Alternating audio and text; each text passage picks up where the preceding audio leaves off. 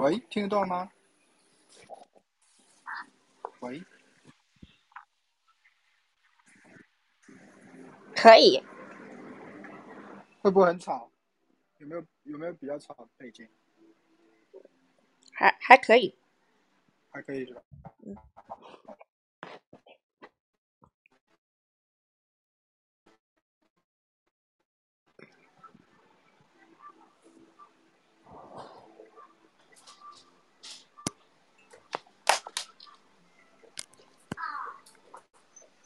高飞来了，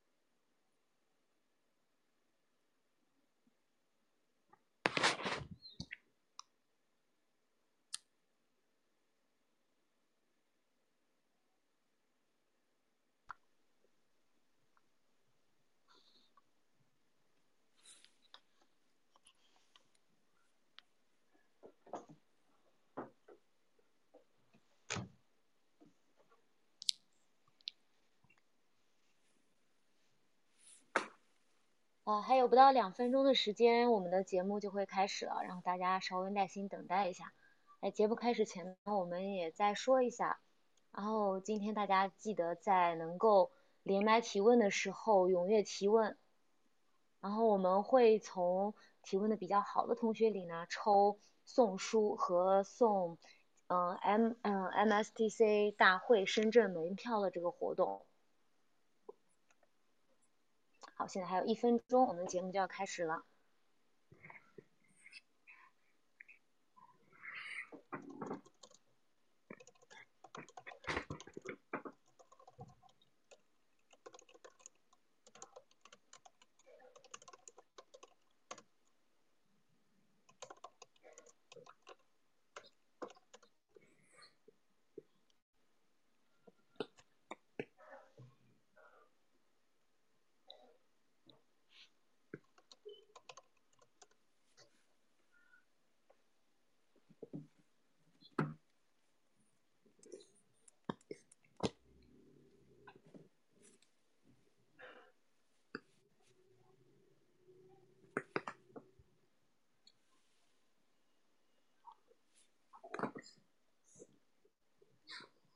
时间到了。好，好了，现在是周日的晚上八点钟，我们的测试圈小道消息要开始了。啊，各位各位同嗯各位小伙伴们，大家好，我是今天的主持人小兔。然后嗯，今天上海温度有点回升了，好像是在真正冬天来临前的一次假象吧。然后不知道大家那边的天气怎么样？然后我们今天还有一起主持的，还有我们的呃 Carol，还有恒温。然后我们呢，我也我们也非常荣幸的再次请到了我们的爱辉老师，然后做客我们的节目。然后下面我们有请下一位主持人 Carol。嗯，大家好，我是 Carol。因为上期的话，思文老师的那场我有事情缺席了，所以这次的话。啊，我成功的取代了恒温，成为了主播。我们下面有请恒温来说一下被挤下去的感觉。呃，大家晚上好。然后，呃，我在三亚，我今天这两天在三亚 outing，然后，呃，三亚的天气很不错，风和日丽，对吧？然后阳光沙滩，然后，但是这个沙滩上都是小朋友。因为这个季节好像特别适合爸妈带着小朋友来这个三亚游玩，然后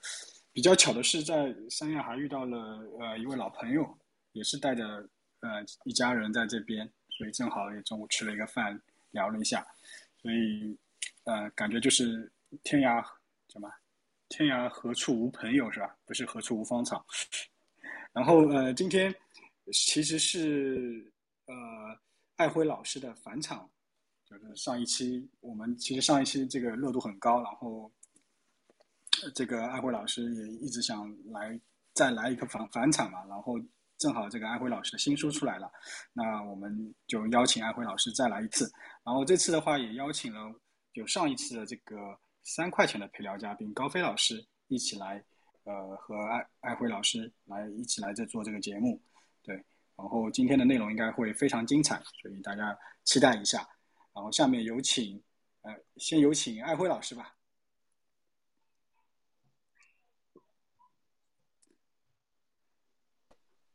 艾辉老师可以听到吗？可以的，大家能听到吗？啊，可以的。哦，行，那个谢谢那个刚恒大邀请啊，包括我们太子红社区的一个邀请。然后距离上一次，然后呃，那个小道消息，我这边属于返场了，应该也有大概有三四个月。然后，呃。呃，今天大今天呃，北京天气也不错啊，呃，也比较暖，所以今天我觉得呃，我们今天可以聊 happy 一点。然后那那一会儿就大家可以那个踊跃去提问吧。然后我刚才说，然后其实，在九月份我这边休假，然后在社区一些文章，包括最近在在给新书做一些推广，然后也在回顾过往十年的一些工作的一些履历，然后也有很多心得想跟大家一些分享。那一会儿看大家。呃，就是你们敢问，我就便聊，好吧？行，谢谢大家。艾艾辉老师是不是还对那个真心话大冒险环节念念不忘？觉得上次尺度不够大？嗯，可以的，可以的，可以的。我我我们不聊政治，其他都可以，开玩笑。那那艾辉老师在节目开始前，再稍微给我们介绍一下自己吧。就是也记得上回你整个的职业发展还没有因为时间原因没能说完，然后这次可以简单的先说一下。可能还有一些那个小伙伴们上次没有听节目的，也再了解一下回老师。好嘞，好嘞，好。那那我我我就按照这个十年的时间脉络，然后嗯，简短的介绍自己吧。那我叫辉，然后那呃，其实我是一一年来北京实习，然后呃，那第一份工作在一家外企做一些嗯虚拟化、云计算相关的一些测试开发，那个时候叫 automation 的，叫 SDET。大概待了一年多，我一二年毕业之后加入了一家国企，叫中科曙光，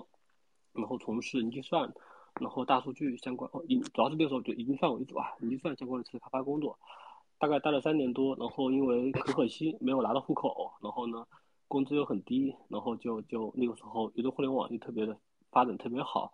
呃，我就特别识趣的，就是顺势而为去了一家那个移动互联网公司电商，然后吭哧吭哧。做了半年，然后突然间就就就就被干掉裁员了，然后第一次经历裁员，嗯，那个裁员裁的挺心慌的，但是身边的老司机都觉得，呃，都挺高兴。我当时候不知道为什么高兴，后来知道因为裁员有赔偿，所以从那个之后，我对裁员的印象，我对裁员的认识其实更多了一点。裁员有时候也并不是件坏事，所以说那个时候大家就被被裁了嘛，被裁了，然后也也也是比较阴差阳错。嗯，下面一个小伙伴说帮我介绍工作，我说那那你介绍呗，他他就帮我推到百度去了，啊推百度，然后当时在做百度，当时百度外卖正好 Sim Off 做外卖的业务，然后大概做了三年，然后那这过程中，呃经历最多的用一句阿里的一句那个文化来来形容就是拥抱变化，一直在拥抱变化，然后先后是被饿了么并购，然后被阿里并购之后，阿里北京生活。最后并着并着我也并走了，对，然后那这三年其实成长挺挺挺大，基本上，嗯，我觉得对百度系和阿里系的质量体系有了一个很体系的认识吧，也做了诸多实践，然后大概也就是同期在一八年，其实我在一七年就已经在看到 AI 大数据整个的一个技术趋势，我觉得很迅猛，其实也不瞒大家说，我大概在一七年也就看过一些。偏无人驾驶的机会，然后那那个时候我觉得不是特别成熟，相比这两年而言。然后后来呃综合考虑，后来我加了加入一家那个金融科技公司，就是人三六零。然后大家看到我我的两本书都是在那个那个公司所做所所创作的。然后接触一些 AI 风控啊，然后嗯大数据相关的模型评估相关的一些技术。然后这三年嗯这三年将近三年来，然后。那那一直在 focus on 在一些 AI 大数据的一些专项技术上，我觉得成长挑战是蛮大的，也做了很多一些实践，然后嗯，然后也也发现我认识说很多人可能认为一些中小厂嗯做事情好像很 low 很很很差，其实也不呃并不所有啊，并不所有，还是取决于说呃你想做什么，包括这帮人靠不靠谱吧，然后能做什么事。然后大概也就三年多，我其实坦白说，我现在已经是前三六零嗯的的一员工了。目前，呃九月份离职，然后加入一家呃另外一家互联网公司，然后做一些嗯研发效能和一些基础架构 SRE，还有整体的大数据相关的一些工程的效能和一些质量保障的一些工作。那以上就是我很简短的聊了我们过我过往十年的一个一个履历吧。然后一会儿有细节的想要去扒的。大家可以提问，OK，那那我先这样，嗯。哎，我们刚才是不是呃忘记介绍高飞老师了？我感觉主持人就自动的把三块钱的嘉宾给略掉了，是吧？那个高飞老师在吗？要不要给大家打声招呼？啊，我在呢，能听到我说话吗？可以，可以听到。先声明一下。主持人们绝对不是把高飞老师忽略掉了，是要找一个最合适的时机给大家一个 surprise，看高飞总在。呃，哈哈，没关系啊，大家好啊，我又来了。上回呢，我就我就陪艾辉老师呢聊了三块钱的，这一次呢，我继续跟大家再聊三块钱的，因为也是正好啊，因为呃，艾辉老师比较擅长大数据领域的东西嘛，然后我这由于我的工作性质关系呢，我平时也都在接触大数据相关的东西，所以今天呢，给艾慧老师当陪聊也算专业对口。嗯，好了，我就先说到这儿了。我我我怎么觉得听高飞老师的口气，这个不光是来陪聊的哦。没有啊，我是专业陪聊了，很专业的。上次那上次那三块钱拿到没？没有啊，还欠账呢。那等会儿连本带利啊。是的，我打算到深圳的时候再要。行，那我那我们回回过头来，就是呃，艾辉老师刚才有说到，呃，已经换了家工作，现在还不方便透露是吧？呃，对对，还现在先不方便透露，我觉得先低调做事，等。我需要曝光的时候，一定和大家去炫我们做的事情。对对对，对对，艾辉老师还是一个比较就是想做事的人。我自自己的感觉就是，呃，一般是没有出成绩之前，他们都不会这个说来说话。然后每次一出成绩，我靠，就全整个测试圈的人都知道了。安辉老师，对，安辉老师这次出了本新书，然后我们可以看到这个整个测试圈都在讨论安辉老师这本新书。所以安辉老师，要不先介绍一下自己的新书？好呀，好呀。然后那那，呃，我先来介绍一下这这本书。然后那其实也从大家看到的，其实最近一直很打扰大家在请他带带带货，然后给技那个大数据测试技术与论呃呃对技术与实践本书带货。然后那这本书其实，呃，我我我就换个角度聊吧，就先聊我为什么做这个事，然后包括我们怎么做的，然后包括呃，我觉得这个事情的收益吧，然后。呃，其实我们在一那个，就也就是说，在去年的二年疫情，我们在发第一本机学习测试入门与实践的书之后呢，收到了大量的一些反馈，很多正反馈啊，包括一些负反馈啊。然后，嗯，他们很多聊到就觉得机学习这个东西门槛高了，然后其实他们对数据的质量更感更感兴趣，或者觉得更关注。然后，然后当时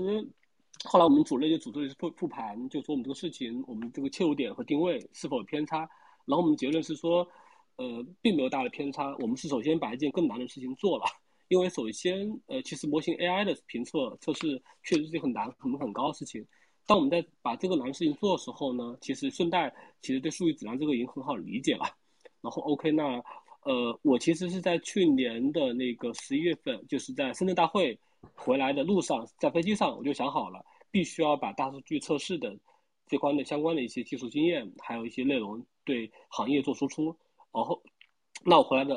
那天回来之后，我第二天上班就立马在公司拉团队，组织了 kick off，同时这一周就跟老板们报备了，说申请要立项，然后去做呃大数据的这个技术输出。我们内部给这个项目名叫“闪电计划”。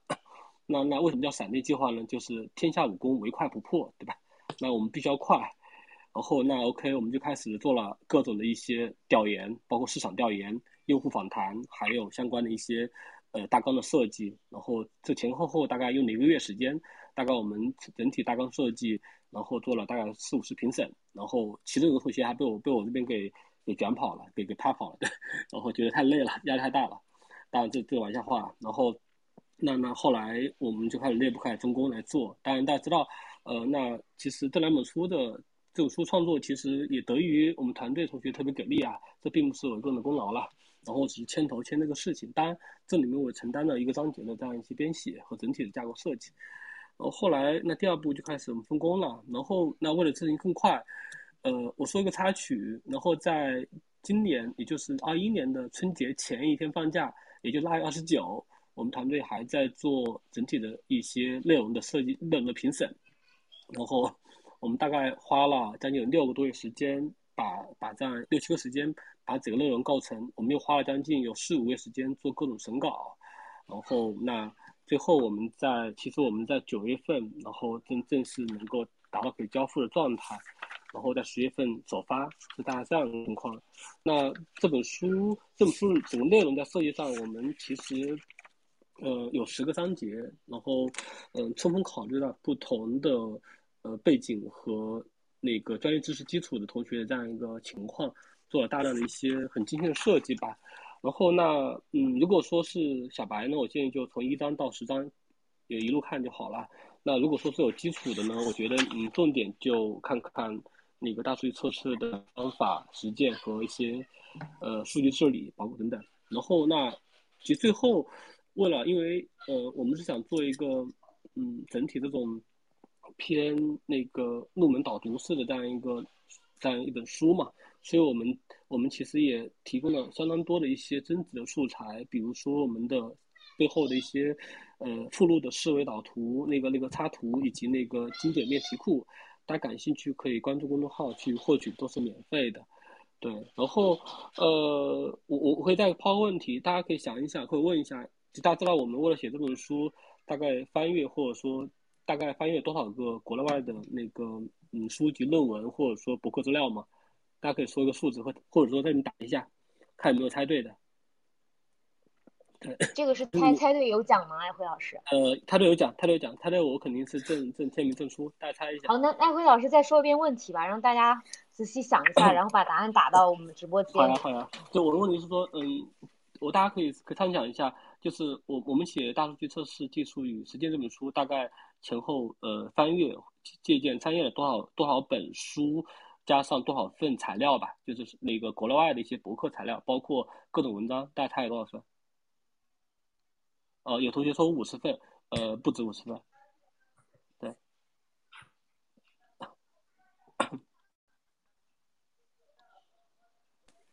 一百零我感觉据我据我自己写书的经验，在一写一本书的话，参考资料估计要上千左右。呃，我我想说，大概呃，书光书就应该 PDF 文档应该是有一百二十分加，然后那呃相关的网页的，就是各种博客的国内外资料的浏览的话，大概是在呃六七百份吧，六七百份吧，嗯嗯嗯，对，确实六七百份啊，所以一起加起来，我觉得应该有是有七百多份是有的，嗯，对，大家就觉得很夸张是吧？呃，这其实是真是这样的，我们是。那艾辉老师，我们这儿有没有哪位同学的数字最接近？呃，我我觉得最接近的好像是何文老师，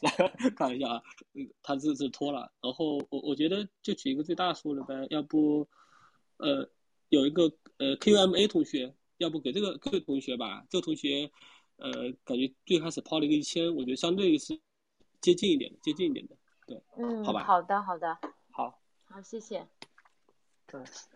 哎，已经已经中奖了，这么快就开奖？这有一个是这是第一个奖，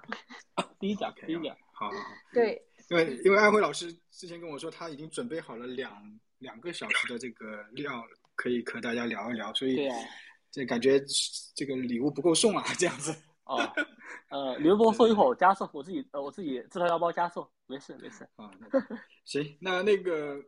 讲完了这个书，那我觉得其实到现在的话，艾薇老师已经两本书了，对吧？嗯哼，一本是大数据 AI，一本是呃一本是 AI，然后一本是大数据，所以基本上是涵盖了这两年呃比较前沿的一个方向了。嗯。嗯，对。然后你觉得这两本书它有一个承上启下的一个作用吗？呃，有的，有的。我想说说一下，其实，那从整个链路来看的话，呃，数据应该是更底层，模型是应用层，对吧？然后我其实刚解释了一点，其实呃，其实我们第一本书出来，呃，有其实有时候呃，第一是大家被被惊艳到，第二个是大家发完书看之后，很多同学跟我反馈说看不太懂，有太多数学的东西了，然后有点被吓到。呃，其实大可不必啊，我我觉得那个机学习。讲机学习的东西的话，如果我们不讲一些公式推导和一些这种原理的话，其实就太水了。然后，那我相当于说，那我们是首先是二零年把最难的事情先做了，就是说把把最硬的骨头先啃了。然后那二一年相当于我们做了一件相对于说，我觉得相对对我们来说，我觉得是稍微容易一点的事情，或者说更加贴应用一点的。然后就大数据的测试技术与实践，对。然后大概是这样一个逻辑，他们是有呃很强的一个呃相关性和关联性的，对。那那个呃，关于这个大数据这一块的话，呃，会不会就是新人同学拿到你这本书之后，他会觉得这个入门的门槛太高呢？呃，所以你们这明白明白，这个问题问的特别好啊。其实我们当时那个，我们当时在这个书的创作时候就做了一个充分的用户调研和分析，所以大家会发现我们的这个书的整个设计也是比较循序渐进的，呃，没有一上来就就。开始就是各种去炫技，我们上来其实最开始有大家对数据的认识嘛，说我们第一道要用大数据。那那后面，嗯，其实大数据它生态很大，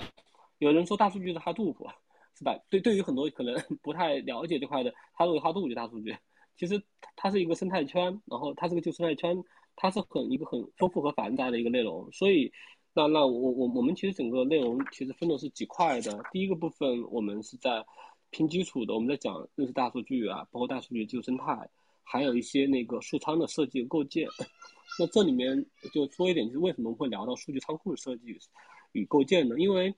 有大相当大的一关于数据测试的内容比例是在数仓的 ETL 的过程测试，所以。我们必须也很有必要去讲解铺垫数仓是如何设计的，然后那同时，为了更好的去讲这个，我们其实把大数据的项目和开发也讲一下，大家对整个项目的流程有了解。其实我们第二趴第二部分五到七章才来聊到，嗯，大数据测试方法和测试的一些实践等等，然后对吧？那这里面可能其实你们可以看这个内容的比例，呃，是相对多点，也是我们花的精力最多的，呃。就是关于第五到七章的第二部分，我们在写这相关内容的时候，其实也也当时也绞尽脑汁啊。因为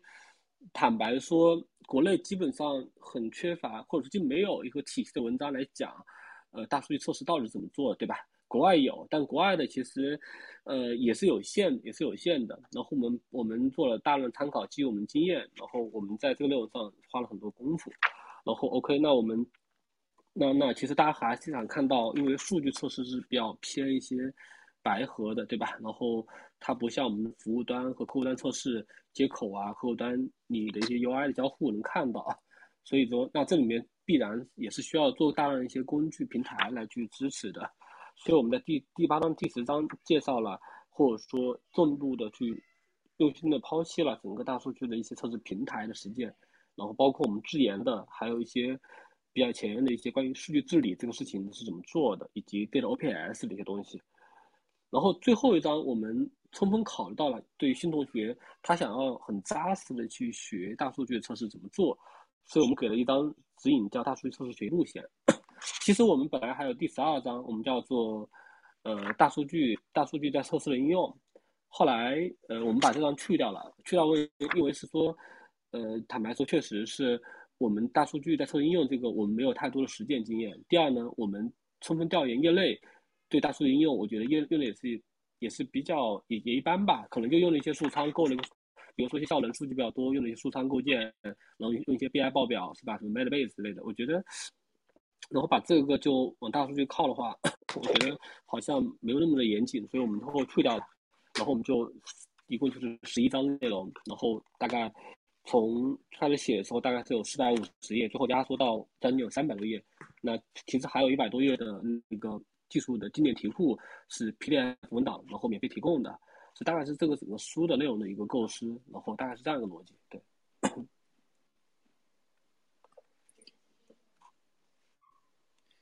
这个图，这个题库是，呃，就是说，我觉得这个题库我是可以去面试吗？我就可以去面试这个大数据测试吗？呃，这个这个题库呃是把双刃剑，一个是说，嗯，坦白说，有很多公司招人招大数据测试开发的时候呢，他们不知道该问什么问题。我觉得那这个给面试官给了一个一个一个问题的一个一个指引或索引吧。然后我觉得更多的呢，那我我希望大家就是在买这本书同时，能够拿到一些呃，就是作者想给予的一些一些真实的内容吧。那我们想来想去呢，我觉得题库好像是嗯更实在一点。所以我们我们大概整理了大概有上百道题，从那个数据采集到数据存储到数据计算，到一些数据测试，包括嗯数据治理相关的各种问题，然后可以让大家呃在看的同时能够有一些针对性的了解。然后当然我们也希望这本书能够助力大家在后面有志于从事数据测试的同学在面试中。能够呃如获至宝，或者说能够有一些呃帮助吧，在面试的时候，我觉得会更有针对性点吧。然后大概是这样一个想法，对对对。当然这里面有一点是，这里面很多的问题其实是偏大数据开发的。然后所以我想说一点，就是说你想把大数据测做好，我觉得还是需要具备大数据开发的一些基础能力的。所以我们在问题上并不是局限，只是局限在测试这样一个点，对。啊，那说到这个。其实我我也是比较好奇啊，就是这个因为说大数据开发，然后大数据测试，那呃，就像之前我们说 AI 一样，那 AI 的具体产品是什么？那大数据的具体产品又是什么呢？哦，你说具体产品是吧？然后呃，大数据的整个的那个产品的其实生态是蛮丰富的，尤其几个方面吧。呃，一个就是说，比如说我们的一些嗯报表类的，对吧？很多公司其实很多互联网公司在大数据的应用，其实报表是很居多的。然后一些 BI 报表啊，然后包括那个经营数据报表，还有类似。数据来训训模型，然后做各种的一些呃用户画像标签分析，包括一些这种推荐呐，还有一些排序啊，包括一些风控啊等等，所以这个也是一个方面。然后还有一些是很多公司就提供。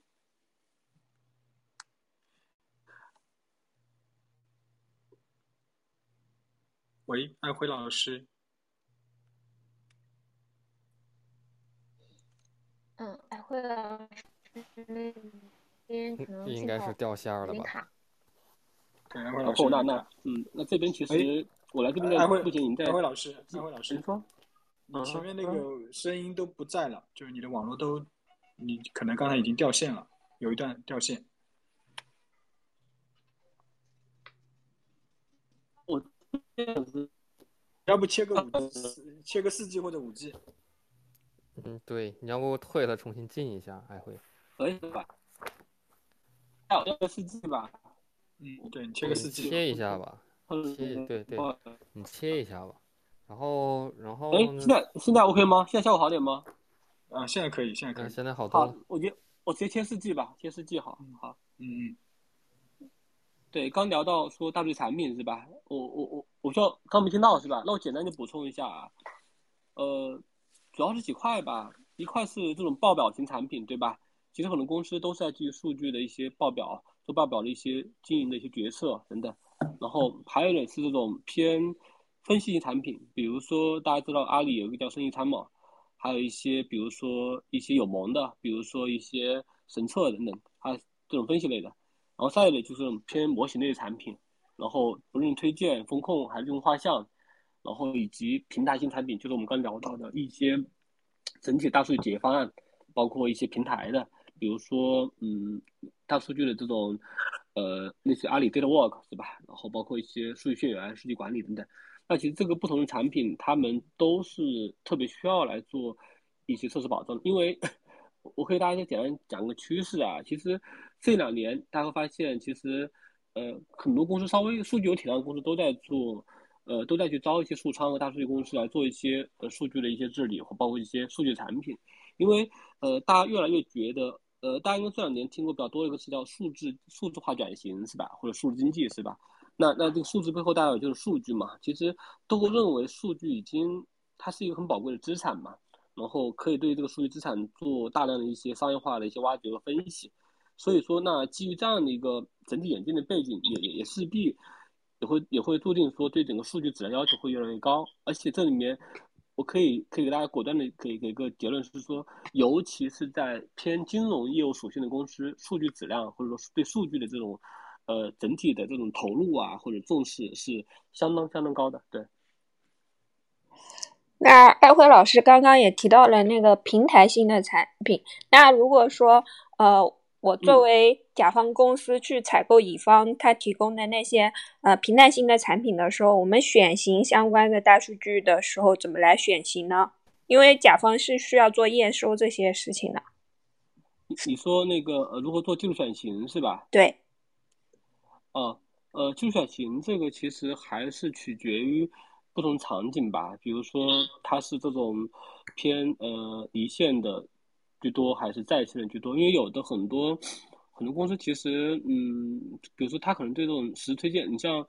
比如说可能说，呃，假如说这种抖音吧，他可能对这种嗯推荐的这种质量要要求极高，那他这块选型之后肯定要高，整个在去去架构的时候，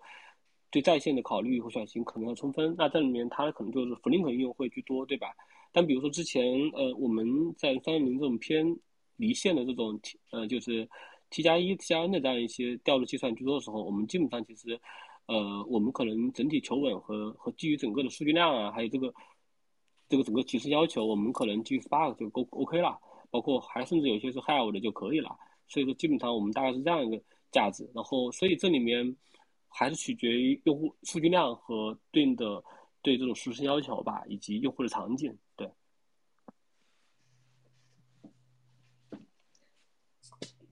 嗯嗯，艾辉老师现在聊了这么多，感觉高飞老师那边是不是已经跃跃欲试，也想加入聊点什么？你们太能聊了，我都插不上嘴。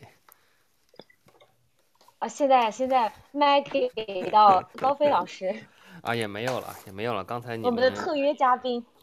啊，刚才你们其实聊的已经挺那什么的了。嗯，就就是我也想问艾飞老师一个问题，就是就是啊，因为因为其实大数据我也知道，大数据的这个领域其实它是它是很广泛的呢，它它的生态圈非常广，它它它不仅仅是我们在常听说的那些，比如说海度那套生态，待会艾飞老师可以可以介绍一下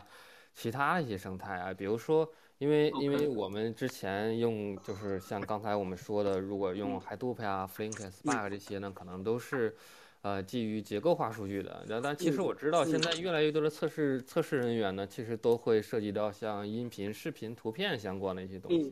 就像对对，就像您在上一您您之前也说了那个，呃，我们在机器学习里面，其实我们还有另外一个领域是深度学习嘛。那深度学习里有很多都是非非结构化数据的。啊，非国家数据呢也会有一些大数据的场景啊，那不仅是游戏领域啊，或者音视频领域啊，还是说这个，呃，人工智能领域呢，都会涉及到非结构化数据。那你能不能介绍一下非结构化数据里面的大数据的生态大概是什么样子的呢？了解，然后是这样的，然后我我我们讲大数据生态，我们从几个方面聊呗。然后，呃，第一块就是我们说整个的大数据的那个，呃，存储吧，是吧？存储，我我们先说采那个存储吧。存储这块其实，呃，目前绝大多数的公司的技术架构里面，存储这块还是基于分布式文件系统，就是 IDFS 居多。那 Google 可能叫 G 呃 GDFS，就是基于他们论文，嗯，做做了新的实践嘛，GFS 实践。对。然后那这块这是很多公司目前存储这块的。那其实还有一些偏这种劣势存储的话，其实很多公司的。就是是基于 HBase 嘛，这个我们之前也是这样的。那其实，呃，那此外的话，其实还有其他的很多的存储技术，比如说，呃，一些呃图数据库啊，比如说呃 Neos、For For For For 呀，比如说 GraphDB 啊等等，他们能够去处理一些，比如说社交图谱啊等等，还有一些，比如说，嗯，还有公司整整体对这个实时性或者在线性要高，也 MongoDB 等等都有了。包括还有很多啊，国外有很多很新的呀，包括一些呃新型的关系数据库，就 NewSQL，NewSQL，比如说有用到一些呃经理 DB 等等，这个这个这个比较多，这个取决于实际上是取决于说，嗯，数据量，包括你说业务场景，然后这个是在存储这块，然后第二趴其实是在整个的大数据计算分析，大数据计算分析的话，呃，有几种模式啊，一种是这种批处理跑批嘛，跑批的话最传统或者最最传统的就是 MR 嘛，MapReduce 是吧？然后之后还有一些，比如说 Spark Peak 是吧？那流计算的话，基于实时的流流式数据的实时计算，这边比较典型的就是 Flink，还有那个 Spark 的 Streaming。然后那其实更多的是偏对数对对很大数应用更多是偏查询的分析，查询型的分析计算，这里面比较多的就是 Hive。但是现在其实呃很现在是那个。比如说 Impala、Presto，包括呃这两年比较火的 CleanHouse、CK，我们要简称 CK 是越来越多，尤其是这种数据量巨巨大的、极大的这样一个查询，那 CK 它整个查询的性能优化性，对吧？然后其实还有一点就是刚说的，基于一些社交图谱的图计算的话，其实各种一些比如说 Graph 叉呀，包括什么嗯 Power Graph 等等这些产品，基于这种图的结构数据处理，然后那这是一些典型的技术啦。那我们刚说完存储分析，其实还有一块比较重要的就是我们的相关的，呃一些呃整体的数据管理的调度。那对于整个数据调度这块，比较典型的就是 YAM 架构嘛，YAM 体架构，这个是比较典型的，我们在用。那其实，呃除此之外的话，其实大家知道，因为这几年 K8s Docker 的生态很丰富，很多公司都并非是在一个裸 server 上去跑，而是基于 Docker 的容器化来处理，这样的话整个时间利润更高。所以基于 Docker 的 Kubernetes 这套，其实现在还有，貌似有 Spark on Kubernetes 这样一些模式吧。然后其实这也是一些，嗯嗯，一些在那个整个调度这块的一个技术啦。然后大概，呃，我大概，呃，大概有这么多。当然，最后补充一点，就是整体对于整个的，呃，那个，嗯，数据任务的调度，其实代表性的平台有两个，一个是阿斯卡班，就是工作流调度，一个是 Airflow。这两个，呃，阿斯卡班是 LinkedIn 开源的啊，那 Airflow 呢，它是一个，嗯，Airflow 更更加偏向于这个机器学习中的这种特特征工程的调度，阿斯卡班是更加偏向于这种纯大数据应用的一个调度。大概是我刚刚是从，呃，存储、计算分析到调度，大概是这样一个技术的趋势吧，或技术应用吧。嗯。哎，那安老师，这个我看刚才这个我们的听众，呃，我们的听众朋友们呢，这他里面有一些留言，就是他们可能也想，呃，关注一下，就是我看他们大概，嗯，我我觉得大家最关心的两个问题。嗯，呃，一个问题是是这样的，一个问题是，一般来说，你像大数据和 AI 的这种测试，这种这种领域的测试工作和我们普通的测试测试工作有什么不一样的地方？第二个是什么呢？就是假如说我们的同学想要去这个做这个相关的事情的话，他要从什么地方开始学？那他需要什么样的知识储备？这个你能给大家回答一下吗？嗯，可以，可以，可以。然后。呃，我想想啊，第一个问题是说它们的区别是吧？然后区别这边是这样的啊，区别这边我我先就拿那个嗯整体的那个呃大数据测试的区区别来来来讲吧。然后呃整体来说的话，其实呃其实对于我觉得对于大数据测试的话，一般对标比较多的就是传统数据库测试嘛。它它们的整个区别其实比较大，因为第一个就是数据量其实是不太一个规模了，然后还有一点就是整体的，就是我们的一般传统的数据库测试以结合为主，但大数据的话是很多是非结合化的，而且整个验证环验证验证环节的话，对于数据测试而言，它是会更繁杂一点的，因为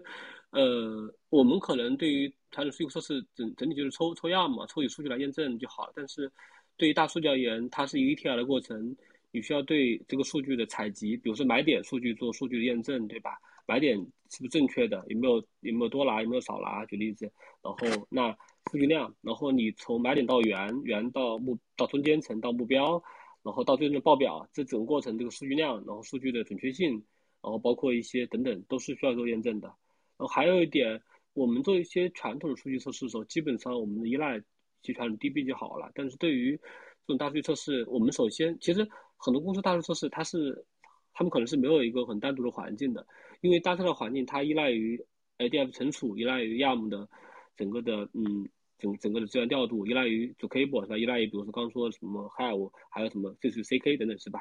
还有就是我们其实呃大部分的偏数据数据库测试的一些东西都是有一些 benchmark 工具的，但是对于大数据测试而言。呃，至少一天而言，它是没有一些很标准化工具的，是需要基于业务来去各种开发的和一些定制的。然后，当然刚说门槛比较高，这这个这个呃，就是更明显的，对吧？然后，然后这是在呃，这在这一块。然后呃，那其实谈到说模型测试和传统测试的这个差异，这个呃，我觉得更更为明显一点的。然后，当我们去聊关于模型的一些评测的时候，它本身上是没有一个基准的，它是一个，嗯，它是一个，它是 Oracle 问题。我其实这个这个词我提了很多次了，所以所以所以说，嗯，那那其实所以说我们在测试的时候，我我们更多的时候是做一个评估，相当于是评测。那评测的话，这里面有几点嘛？一点，我们说机器学应用的话，我们对机器学应用测试大概分为，呃，三个三个层次的，或者说三层来切割的。然后从最底层的数据到中间的特征到模型到模型的应用，然后每层测试的关注点不一样。然后数据测试其实就等同于我们刚刚聊到的嗯大数据的数据质量的保障，对吧？数据的分布、数据对比等等，然后完整、一致、准确，巴拉巴拉。然后特征这块主要特征的离线在线的一致性，特征的一些呃稳定性，特征的一些指标的效果，包括那模型本身就是模型应用效果嘛，模型的。无论是我们的那个 L C L C，还是我们的一些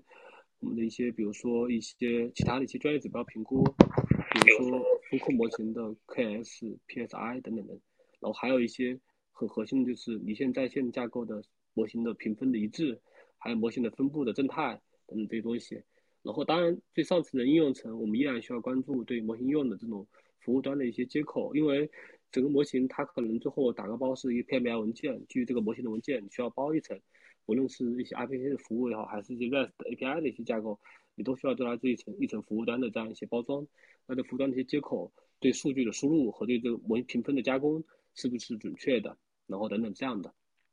对，那呃我们在学习整体的这个大数据测试的时候，其实呃其实是可以，我我我可以聊一下我们之前的一个经验的。我们经验当时我们做了几件事吧，然后第一个事情我们当时呃。我我我们当时在做 AI 测试攻克攻关的时候，我们是内部发起了那个机学夜校的这样的事情，然后大概我们前后大概看了有嗯七八门，大概有七八门课，不就十多门课，十多门课，对，然后做了大量的一些一些相关的一些嗯一些技术储备公关，然后这里面呃其实是可能需要大家说嗯。对整个的，不论是一些数据分析，然后特征工程，还是一些机器学习原理，都需要多些了解。然后我我我我发现我看一下我大概看过哪些书啊，翻过哪些书啊？呃，信信息代数这个书我是从来从头到尾又翻过了。然后正好在我的书桌上看到有概率论、数理统计、统计学，还有哪些？还有呃 Python 的数据科学。还有看看啊，呃，还有一些那个多元统计分析。这其实其实，嗯，其实我感受就是，如果真想把机器学习这个事情做好的话，其实我觉得把大学学的一些高数东西在横过来减一减，然后再多看一些统计类的一些 教练统计的一些东西，然后对一些基础的，我觉得带到了，后面就会好很多了。对，大概是这样吧，嗯。然后那大数据的话呢？你说，嗯，嗯，我们我们现在节目也已经进行了差不多快四十分钟了，一般我们会有一个那个连麦环节。看到那个评论区里面，应该大家也是有很多问题想问了。呃，那那我们现在就是让第一位小伙伴阿白，可以听到吗？哎，喂，能，呃，能听到，能听到我说话吗？啊，可以的。呃，好的，呃，那个是这样的，安辉老师，其实我有个问题，呃，哎，你好，呃，是这样的，以前就是自，哎，你好，以前是自己是做大数据测试的，然后现在在带带团队的时候呢，呃，因为公司刚兴起嘛，然后在呃公司也有大数据相关的团队，但是没有测试，然后当时在做这个岗位以及人员规划的时候，就去和老大申请说要去招这个大数据测试。但是在招了一个月之后，其实整体的面试情况并不理想，就是大数据测试整个其实，呃，从我自身以及公司对于大数据测试的要求较高嘛，然后后来就面临老大有一个挑战，老大挑战点就是，呃，为什么不去招开发来做这个测试，而是一定要招一个测试？其实这个问题在业务测试或者说功能测试这一块还是比较好回答，但是在大数据测试这一块，因为趋近于白盒嘛，两个开发去交叉验证 circle 啊，或者去做一些白盒的测试更方便。但是从测试来说，对于它的要求会较高。呃，如果说只招初级的大数据测试，可能关注的点只是说那个，呃，就是业务上的数据或者说数据口径嘛。但是从我们自身对于大数据的要求来说，可能面临一些报表啊，或者说是一些清洗流程的话，可能还会关注一些性能上面的问题。但是大部分就是现在在市场上去招的这一些，其实很难达到这个要求。我想问一下，就是如果说面临呃 CTO 的这种挑战的时候，你会怎么去回答这个问题？哦，我我会首先说，老大这个问题问的特别好，然后那其其实开玩笑啊，我我觉得这个他的挑战在他角度是 OK 的呀。然后首先有个问题是这样的，其实呃如果说真的这个大数据开发他愿意做质量数据质量的保障的话，是 OK 的呀。但是很多其实很多大数据开发他其实嗯他可是没有一些。测试和质量的甚至知道吧？或者说，他他可能认为这个工作他不愿意干这个，然后呃或者说诸多原因吧，就是他最后最后结果我觉得他他干不好。然后呢，我觉得当你在申请在 HC 的时候，更多的是就是摆事实嘛。事实就是说，我们现在整个数据质量遇到了风险，我们整个数据的报表及时性的问题，然后我们整个的一些数据架构的这个稳定性，以及我们整个数据膨胀的这个压力。那基于这些原因，包括我们数据治理这块的一些问题，呃，是我们的现状，包括别人怎么做，是吧？我可以拿把这样事实和业界的他们做事情来去跟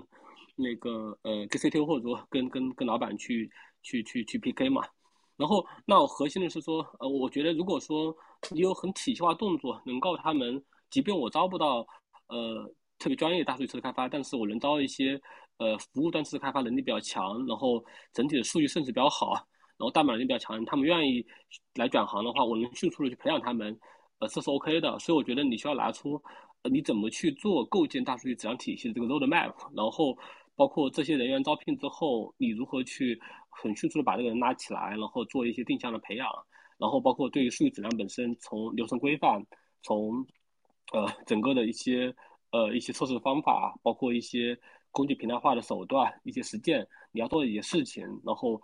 我觉得把对应的这些事情摆出来之后，然后给出给出你招人的用用画像，包括这个人招到了，然后你你或或者说你你你你去培养大概怎么样培养的，我觉得是差不多的。还有一点，我觉得其实你不妨真可以去招一些出街的，然后做过数据条开发的，或者说呃比较强的一些开发能力的人来转过来。呃，我可以说个例子，我我们之前我之前在上家公司搭搭建 AI AI 那个大数据测团队的时候，我们其实。就团队人就是有同学是从大数据开发转过来的一个妹子，我们有算我们有那个模型测开公司，就是硕士阶段就是专门做呃那个图像算法是那个研究的，然后所以说呢有这样几个同学，迅速我们在一些基础能力就补起来了，因为他们懂啊，他们有专业背景啊，对对。呃，这样的过程。啊，那这个我觉得就是我我给艾克老师补充一下啊，我觉得这位同学你还可以从另外一个角度跟老板说一下，因为一般老板都比较喜欢从一些成本控制上啊，呃这些东西就去考虑嘛。其实你可以跟老板说一下，你招一个就是说正经八本的大数据的开发和一个测试，它需要的成本也是不一样的。就是我我我虽然我不知道历史原因是不是因为我是不是我说这个，但其实。呃，从这个软件发展历史来看，区分出研发和测试这两个工种，其实除了角色的划分之外，也是互相成本的这个控制而已。就你，因为你招一个呃测试来说，还是比招一个研发的这个成本是要低一些的，是要低一些。而且有些时候，真的有些时候在大大测在大测试大数据的测试领域，有很多东西其实。呃，门槛没有高，没有高到那种说普通测试做不了的这种程度。其实，有些时候呢，就是在大数据测试里面有很多的场景，它虽然就是这些场景测试成本比较高，但是它测试难度没有那么高。就比如说之前我们有过一个场景是什么呢？我们有一个场景是要造两亿个小文件，我们的这个我们就有一条业务线，它需要这个，因为客户那边是需要，他们那边是一个。二十亿文件的这么一个文件存储的一个量是存到一个，呃，一个一个分布式存储里面的，就是存到 Ceph Ceph 上面的。然后需要去测试一下，那我们的系统在两亿个文件下它的性能是什么样子的？那其实造这个两亿的这个这个两亿量级的这个数据呢，是需要写一个脚本。我们是通过一个 GoLang 写个脚本，但是这个难度其实并没有那么大，就写个脚本嘛。写个脚本生成两亿两亿个文件，就可能时间花稍微长一点，但是脚本的这个脚本的难度没有没有那么大。它但是它这个写这个脚本是要花时间的。那这个时候呢，其实测试可以写，就测试是完全可以写的，它没有难到说测试做不了的这种程度。就对，你能明白我的意思吧？你可以从这种呃从成本控制上这方面，你可以跟老板说一下。我觉得这也是一个突破点。对。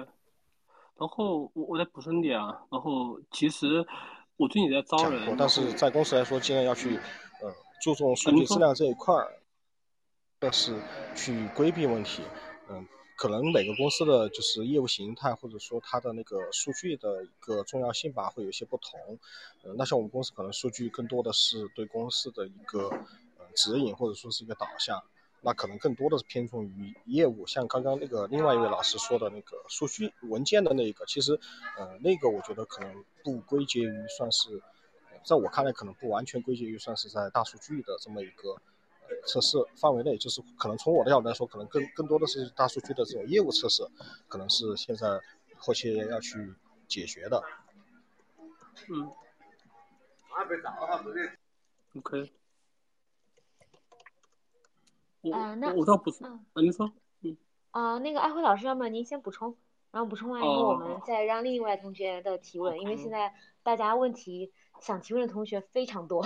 明白明白，然后呃，我我我觉得就是那刚刚的同学可以结合我们刚刚我跟那个高老师两个那个两个建议可以一起看看嘛，然后我觉得拿出一个完整的方案再去跟 CTO 去聊吧，我我觉得其实是有有的聊的有的聊的，然后当他觉得痛的时候，他一定会想办法的。还是还是看痛不痛吧，嗯。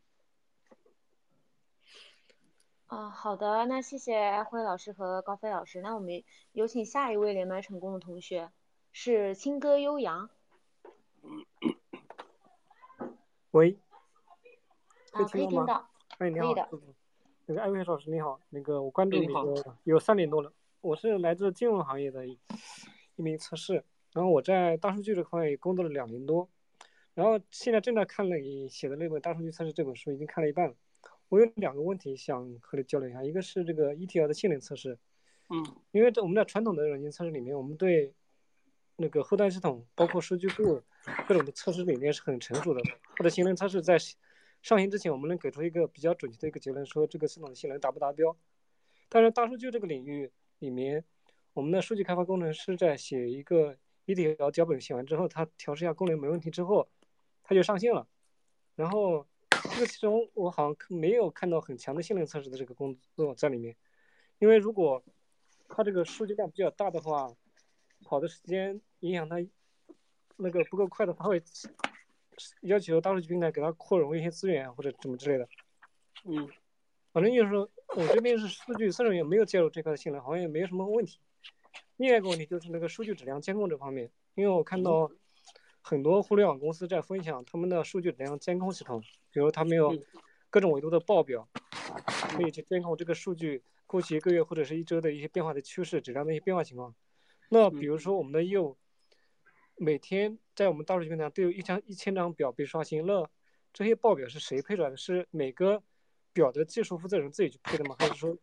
有什么统一的一个渠道去帮他们配各种表的一些监控，还有告警这些东西？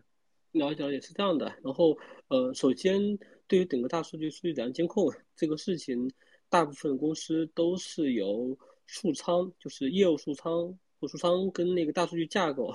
双方来一起做的。有的公司数仓是是单独一个团队，比如说是在那个数据科学团队；有的公司数仓和数架构在一起。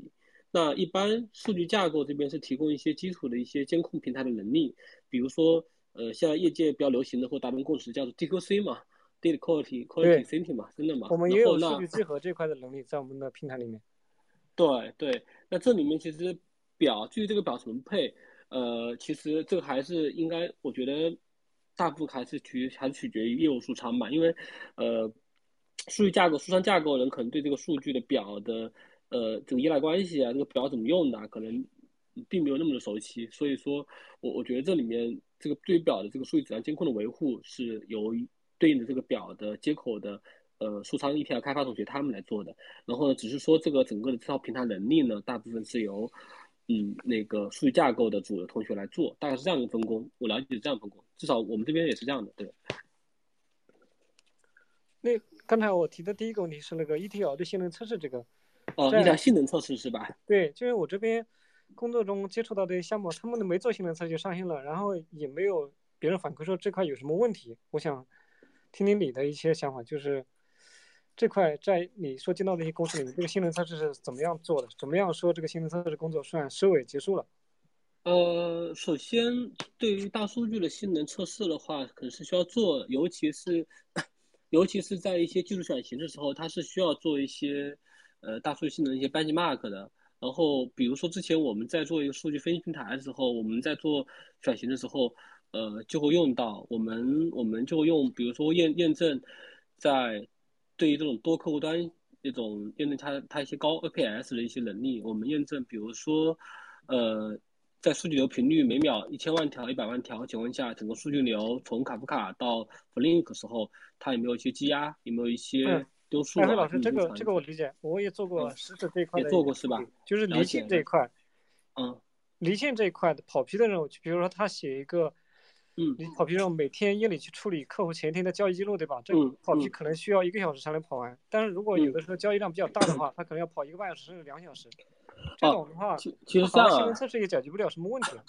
不是，你这个场景其实取决于两点。第一点是，呃，它有可能是资源的问题。其实坦白说，呃，这个本质上，这本质上作用的业务就是一个数据的及时性问题嘛，对吧？对。就这个数据报表没有及时生成嘛？对。这个其实我们有遇到过呀。我们现在每天要求老板要求是被。每天那个之前是九点，之前是九点钟报表全部生成，核心的业务指标、经营指标的。现在我们可算我我们九点半，好像九点半，我们现在想做到八点八点半。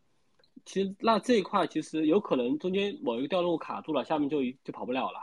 然后也有可能是资源上不紧，资源上过紧张，然后整个资源排队嘛，队列排队嘛等等，比比较比较一个紧张状态，对吧？还有可能是这个数据有倾有比较严重的倾斜，你知道吧？有严重倾斜，包括我们的一些大的 circle，所以说在解决这个问题上，我觉得并不是从，并不是说从数据性能测试的场景就能解决的，还是它还是一个体系化问题。就是说，你可能说，首先对于数仓这边它的 ETL 的还有 circle 的话，它需要做一些很就是更专业的一些客户要求，包括我们必须要按照规范来写我们的一些。等等的一些那个 circle 的一些写法要优化，然后我们要解决数据倾斜的问题，然后我们的整个资源上要保障，然后对于高优任务要优先跑，对于这种低优业务，它对资源的消耗在内可以排到后面，是吧？我们的整个数据调度这块把这个优先级调整一下，等等。那这是这样的，然后再一个就是加机器啊，扩机器啊，然后等等来去保障，对。然后我，然后那，这里面其实衡量这个数据任务提出就生成，第一个就是每天那个点有没有，再点就是看企业率啊，企业率，企业率有没有有没有一些，如果我们之前企业率可能一周有那么三四次，后来我们慢慢通过处理之后，可能那，呃，整个企业率这块的话能够一周做一次，这说明整个及时性有很大的保障嘛。所以这里面如果说当你的整个的机制流程包括技术上没有做好时候，那就只能人肉的，人人肉就是说。就就比如这个目标是每天早上八点钟报表要出来，那你那你保证出来，你看整个链路都依赖哪个环节？那哪个环节半夜告诉你出问题了，就起来把它解决掉。对，嗯嗯，感觉就是整个流程里面就是多方要协作，不仅是测试，其实，在听起来在这里面专职测试工程师可以做的事情其实不多的，可不可以这么说？呃，不是不是，其实挺多的。我我我我想说一下，其实我们现在。对于整个数据及时性这边，我们开始做的事情，我们把整个数据监控这边做了一些大盘和 BI 分析的事情。就是说，其实很多数仓公司他们的一些监控啊等等做的是比较散状的，它的定问题其实之后会很顺，你知道吧？这个链路很长，有可能是呃某一个那个 ADF 上有块坏块啊，导致存储问题，或者说某时候有个什么任务跑失败的问题啊。但是其实很多时候它定位并不高效。但那个时候如果说数仓的测试工程师对这个整个链路很长，他能够做一些呃梳理，包括在监控上能做点事情，其实是能够做一提效的。或者换句话说吧，你这个斜率怎么去统计？斜率的话能不能自动统计？然后是吧？举例子啊，嗯，这就好像在传统的性能测试里面，经验比较丰富的测试工程师可以去帮助分析性能问题，去提性能调优的建议啊，对吧？呃，是重点分析那个还有 circle 的一些调优，包括一些数据倾斜，解决数据倾斜问题。很多数商工程师写的还有 circle，其实也没有想写那么好。他可能他可能他就源头可能他的 circle 写的就不好，然后导致整个任务跑的比较耗时，对吧？对。呃，这个这这个这位同学，我也给你补充一下，我之前做这个跟大数据有关性能测试光相关的一些场景吧。你看一下这个能就是是不是跟你们那一边的情况会有一些接近？是这样的啊，我们之前我们之前这个就是我近几年正一直在做 AI 平台的 AI 平台里面，其实呃有很多大数据相关的东西。一般来说呢，做这种数据平台类的这种产品要提供给客户呢，都是对性能有一定的要求的，因为根据客户的这个要求，他们业业务要求有一在一段时间内要去把这个数据给跑出来，所以说一般来说这种这种产品售卖的时候会提供一些测试报告，其中就要有性能报告、测试报告提供给客户的。这是做 to B 的这种软件的一个特点吧。所以说，之前我们在自己的那个平台里面的时候，有很多对于这种离线的 ETL 的，或者是特征工程的，或者是机器学习的算子的一些测试。那我们之前的那种性能测试呢，其实主要主要集中在造数上。理论上，其实不管是我们的数据科学家们，还是像你们之前说的这个业务的这些写 circle 的这些工程师们，他们写出来的这个。呃，circle 最后都会，比方说写的是 hello circle，一定会被翻译成 MapReduce 或者是 Test 的程序去这个执行，如或者说自己编写的一些 PySpark 等等等，它都是要提到集群去执行的。而执行的前提都是要给它，都是要给它喂一定的数据的。所以说，我们之前测性能的手段就是造数，各种各样的造数，在各种各样的数据源上、数据平台上造数，去交给我们的。这个这个我们的大数据的程序去处理，甚至机器学习算法也是一样的。尤其是你像在推荐系统里面，推荐系统里面的模型一般是要求高高频繁的，就高频度的自学习的。他们因为他们的数据的特点是特征会随着数据的时间变化而发生巨变，所以说一般他们说。可能是可能每天更新一次模型都算是慢的了，可能几个小时更新一次模型，所以说对于这个你离线跑批的性能要求就会比较高，啊就会比较高，而且离线的这种这种就是这种推荐系统的模模型都是高维的，动不动可能几千万维或者是几亿维的这种，所以说一般造数的时候呢会造一个比较大的数据，比如说我们之前给客户的场景测试的时候会造一些，比如说。十亿行、一亿维、一亿特征维度的这么一个数据出来，去验证一下我们这个离线跑批的这个能不能在一定的时间内给它跑出来。尤其是你知道模型嘛，就是机器学习里的模型嘛，模型它里面就是造对于模型的场景，它造数是有一些技巧的，它不是说数据量足够大，你造它几百个 T 就行了的。一般来说，模型来说，你要针对它的特征的维度来进行设计。因为如果你的数据里面能抽取的特征维度很少，那其实你的你的机器学习的或者是深度学习的这个算法跑的时间也会比较快，模型也会比较小，因为你的维度上不去，你的模型的复杂度就上不去。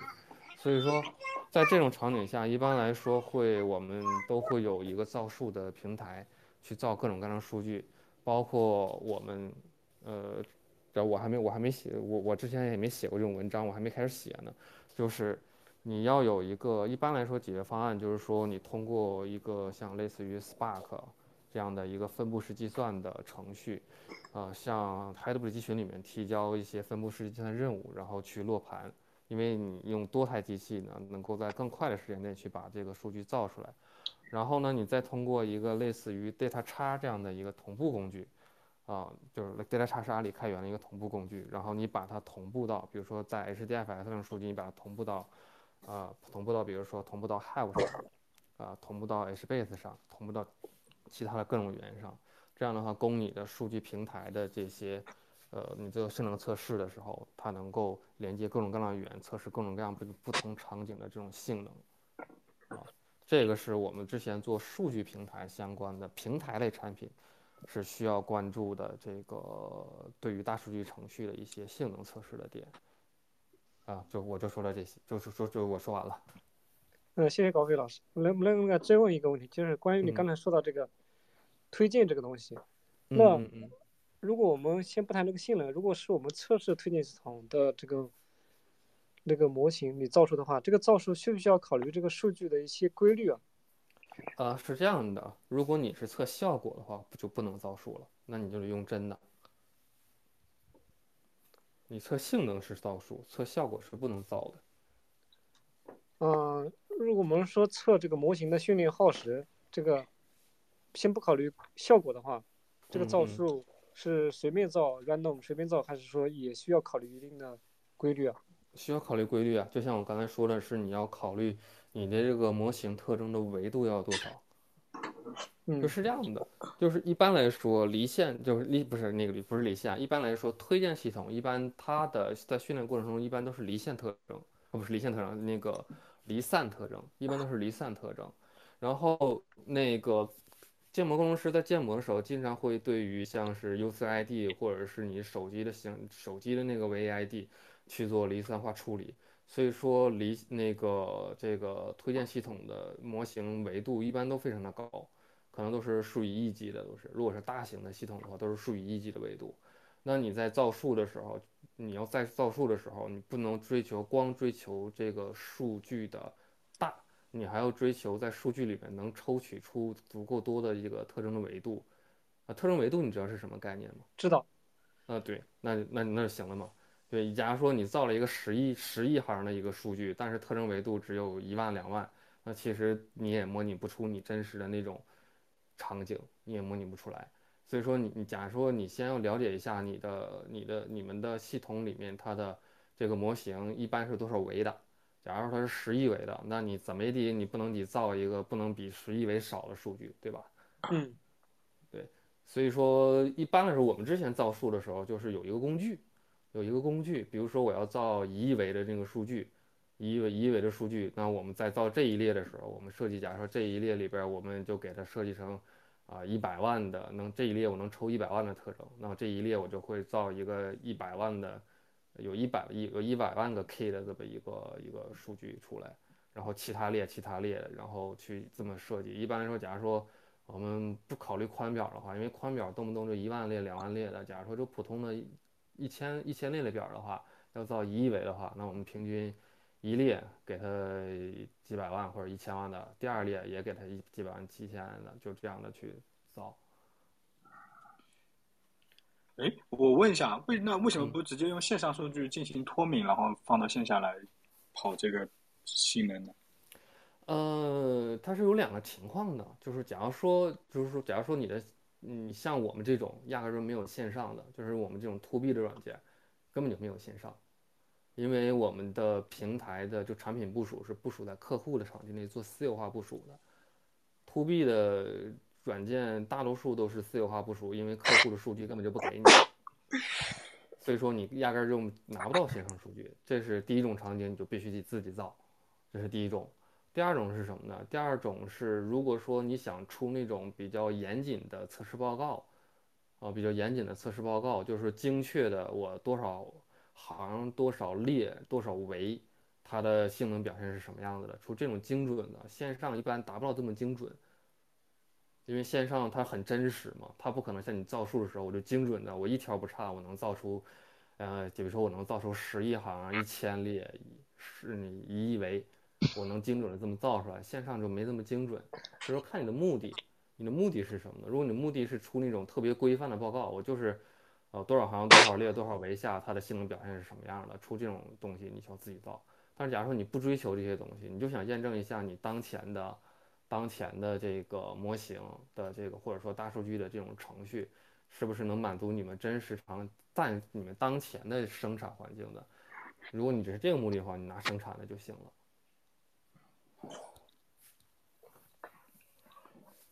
那谢谢高飞老师。嗯。好了，那我我们这个连麦同学，呃，已经到第三个了，是吧？呃，那要么我们就一边这样连麦，一边就是大家这样聊一聊。可以啊，感觉可以给安徽老师抛点这种什么敏感话题，是吗？可以啊，就然后那就真心话是吗？那聊点聊点其他的呗，不就不聊纯技术了，大家感兴趣我们就唠唠呗。对。嗯。那有有两位有几位同学已经在麦上蹲了很久了，给他们个机会，然后再问一下问题。好喂，艾辉老师能听到吗？哎，可以的，你好。掌嗯，掌心上的星光。嗯嗯，就是 我想我想问一下，因为现在。嗯，做业务需求测试比较多，然后接触大数据的大数据这种情况比较少。然后从事这种大数据的话，去面试的时候问的一些很多问题都答不上来。如果就是说想以后走大数据这种测试的话，嗯，要怎么去提升自己的能力呢？对，就是面试大数据问题答不上来，对吧？对对对。我因为因为因为现在现在因为现在很多很多公，反正我接触的公司啊都是做业务测试为主，然后大数据接的很少。对，然后即使有的公司它有大数据，但它没有线下的环境，然后有时候往往开呃大数据的开发都是他们自己去保证这个数据准确性，就这么回事。明白，明白。嗯，那个第一个，哦，我建议您可以先买本这个大数据测试技术与实践的书，看一下，这个书里面有一些思路，包括有那个面试题。嗯，这这个这个但是但是但是。但是有一个问题点，就是光看书没有理论实践，我就是说有没有那一种呃，就是哦结合项目实战这一种。然后我说一下，我我刚说的玩笑话，然后我我是觉嗯得，呃，您这个问题问的其实挺好，确实是，就是我们没有实践嘛，没有实践，感觉就是觉得还是不够扎实嘛。然后这块嗯任务是这样的，我我是觉得，嗯，我觉得如果说你确实对大数据测试开发比较感兴趣的话，你要去找到机会，我觉得你先做理论知识储备，包括做一些相关的储备，我觉得，呃，这个是需要的。然后如果说实践没有环境的话呢？那如果说你觉得你愿意投入的话，你也不妨可以买一些，嗯，买一些阿里云或者买一些虚机，或自己有有环自己的硬件配的 OK 的话，搭一些虚拟化环境，然后去装一些呃 Hadoop 的一些生态的一些软件，比如说 ADFS、Hive，然后去想，然后去写一写一些相关的 Hive Circle，然后去手动写一个 ETL 数据流程，然后你做到简单的基础 demo，你做完之后，我觉得你再去出去面试聊机会，我觉得应该会。呃，在实践上会更好一点。然后你，然后第二个就是说，在很多公司上，大数据测试是由开发保障，这个是个事实。但是呢，但是同时也越来越多的公，越来越多的公司，他们也在自确实在组建大数据团队，测试团队在做一些数据质量保障。我觉得这也是一个大的趋势。然后这一块的话，环境这一块的话，其实呃，如果没法提供完全大数据环境，线下的，其实线上的话，有一些单独的一些呃测试的库啊，测试的一些资源，其实也是能够也是能做的，也不是完全不能做的，其实是这样的，嗯，因为它大数据的数据的处理是一个查询分析嘛，它它并不是马上直接是一个你的核心的，比如说订单的报表这种经营类的，其实不是这样的，对对对。因为我以前有接触过，只是接触的不深，就是从我们我们自己这平台的数据转发给第三方，然后中间是通过那个卡夫卡去转嗯发的，就以前做过这种这种介质去传输数据，然后就嗯没有接触其他的，所以对这一块不是很熟悉，就是想对明大数据还是比较感兴趣的。明白。其实你你你接触了大数据的一些内容了，比如说卡夫卡这些应用啊，包括 Flink，嗯其实还是嗯比较主主主流的。我我觉得可以再丰富一下。然后你告诉我实践其实是能够去解决的，不论在公司内或者说，呃，其实有的公司他们是有一些专门的测试账号来够去能够访问线上的一些大数据环境来做一些基础的一些写一些测建创建一些测试表，然后去做一些 ETL 处理，这是能做的，能做的，对，并不是不能嗯做的。但是不是艾辉老师刚出了几本书吗？那个里面的话、嗯有没有呢？呃，我里面有啊，我里面那个有大数据那本书，应该有一有一章节，呃，第三章是是完整的介绍如何从零到一去去去构建一个数据仓库，包括连那个相关的一些还有 Circle 代码表结构都给出来了。对对，其实我挺想去看一下的，不知道这个书有没有机会在哪里有途径可以购买。购买京东京东首发，我我那个这两这一个月喉喉咙喊哑了，就各种在卖货在。对对对对对，哦哦，好，行，好，谢谢谢啊，谢谢，好。嗯。呃，那那我们再给一个连麦提问的机会。呃，木有鱼丸，哎，你好，艾弗老师，能听到我说话吗？嗯，可以的，可以的，嗯。呃，就是我想问一下，就是呃，嗯大数据测试这一块的一个就是测试方法啊、呃，然后一嗯些手段和我们平常的就是一些测试的一些方法有啥异同？因为我现在公司这边的一个大数据这一块的，呃，嗯，有一个同学负责的这些事情，总感觉是是通过一些常规的一些就是大数呃我们平常的一些功能测试的这块的嗯类型进行测试，总感觉会有一些测试点啊，还有一些嗯一些测试方法，感觉好像是没有掌握到，就是很就是 get 的那种点吧，就是好像没有完全明白大数据的一个测试这种的一个东西，想然后问一下你这就是有什么好的一些他们的一些差异的方法，或者一些要深度的去了解一些东西。明白明白。那个那个袁大佬的问题问的特别好。然后我觉得第一点是，他肯定是没看我这个书，开玩笑哈。那其实其实嗯，很很多业内他们在大数测试的时候，其实都关注在最上层的应用功能的测试，其实确实并没有。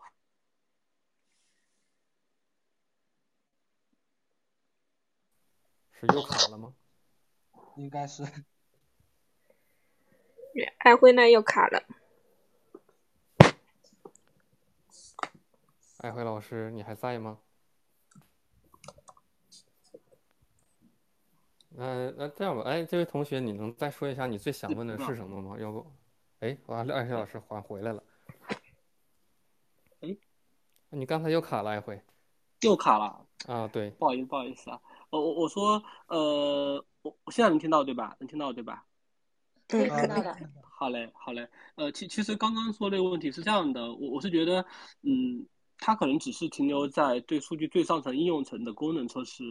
然后嗯，并没有下沉到数据 ETL 阶段，包括对数据计算呐，包括一些数据质量本身的分析。所以如果说是这样的情况，势必会到带来这个问题。那基于这个这个点，我我建议他首先考虑一下，就是如何对能不能掌握一些 High Circle 的一些偏打白盒和单测能力，做一些 High Circle 的一些 High Circle 的 Code Review。包括写一些脚本工具来做一些源到目标的各种数据的一致性、完整性的对比啊，巴拉巴拉。然后还有就是，如果说你们这边的工程工程能力比较好的话，可以把这个过程中的一些问题用一些工具平台化的手段来解决。那比如说，你们最后数据上线之后，这个数据质量有没有监控的手段，对吧？那整个的数据这些数据测试有大量的一些业务规则嘛？能不能有些自动化的一些脚本工具？来去帮你做各种的指标啊、阈值的对比和分析，然后那之上能不能做一些更好的一些呃图表化的展示，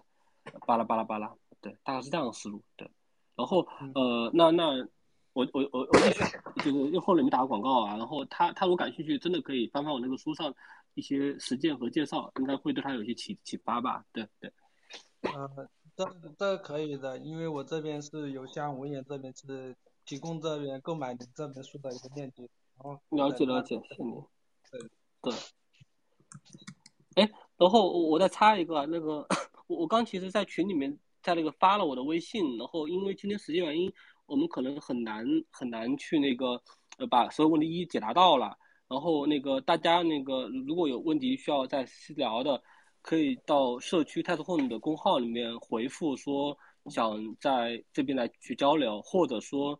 您大家可以直接去看社区的那个文章，有有那个有置顶精华篇，有关于北漂十年两篇文章中有这边有提到我的微信，然后或者说直接在社区论坛上交流也是 OK 的，好吧？然后去去我解释一下这个点，对。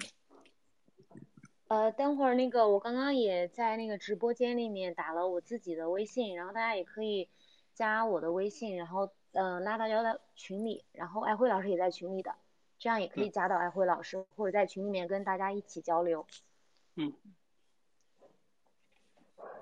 啊，那我们那个连麦环节今天就先到这边结束吧。嗯。我们来聊点别的。行，我们聊点别的吧。对。嗯。爱辉老师已经北漂十年了，是吗？哦，对，十年，今年是十年，已经十年。我毕业九年，北漂十年，对。嗯。一在北京已经已经买房落户了吗？嗯，很心酸，真的，目前还没买房，有计划，然后没有户口，所以和大部分的北漂或者说沪漂、杭漂、深漂一样的，都会面面临着说房价难，然后养孩子成本高，包括没户口将来何去何从的问题，所以所以都是都挺难，大家都挺难的，对，但但是但依然对对对未来的生活呃保持乐观啊，对。嗯，安辉老师，要不要学学我呀？我在天津落的户口。嗯，哎，我我我真考虑过，对，然后呃，那个，因因因因为我这边是南方人嘛，我来自于那个英雄城市武汉，然后所以，我我我将来未来，呃，就是那我那我就大家没有提问，我就爱爱爱辉老打打断，爱辉老师和我是同城的。啊哈，老乡是吧？你你也是武汉？你也是？我也我也在武汉。对，哦哦哦，好好，怪子你好，你好，你好，好好，不好意思，刚说了句武汉话，方言了，对对对，对对，好啊。然后那那那这样的话，既然都聊这话题，我我就抛言引语聊聊呗，就是关于说，嗯，北漂、沪漂、深漂、龙漂，或者说杭漂，呃，对于漂这个事情，这一路怎么走来，包括未来何去何从吧。然后，那刚聊到说户口房的事情，然后，